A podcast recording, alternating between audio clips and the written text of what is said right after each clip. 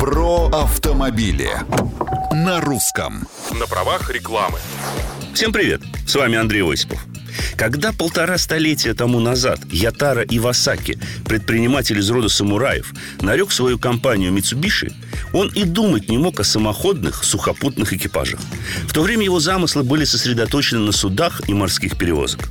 Но именно Ятара создал всем известную эмблему из трех бриллиантов. Так можно перевести с японского слова «митсубиши», заложив в нее большой смысл.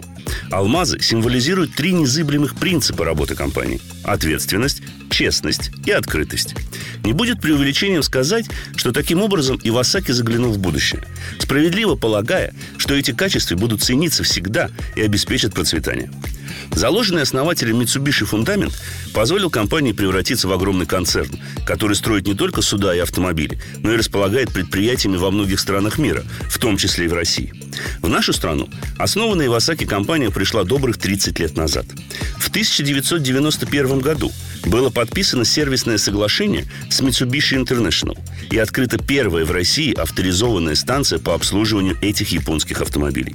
К тому моменту по Москве уже бегали первые 40 лансеров. Именно лансер, который обрел неслыханную популярность, открыл для многих моих сограждан дверь в мир Mitsubishi. Спустя всего 4 года в России продавались уже 7 моделей.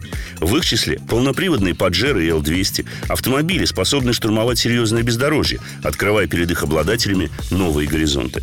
Тогда же, в 95-м, открылся второй дилерский центр. Сейчас таких центров, кстати, 109 в 62 российских городах. А знаете ли вы, какая именно модель в этом году обгонит легендарный «Лансер» по количеству проданных экземпляров? Подумайте до завтра. В следующей автомобильной истории все вам расскажу. С вами был Андрей Осипов. Про автомобили на русском.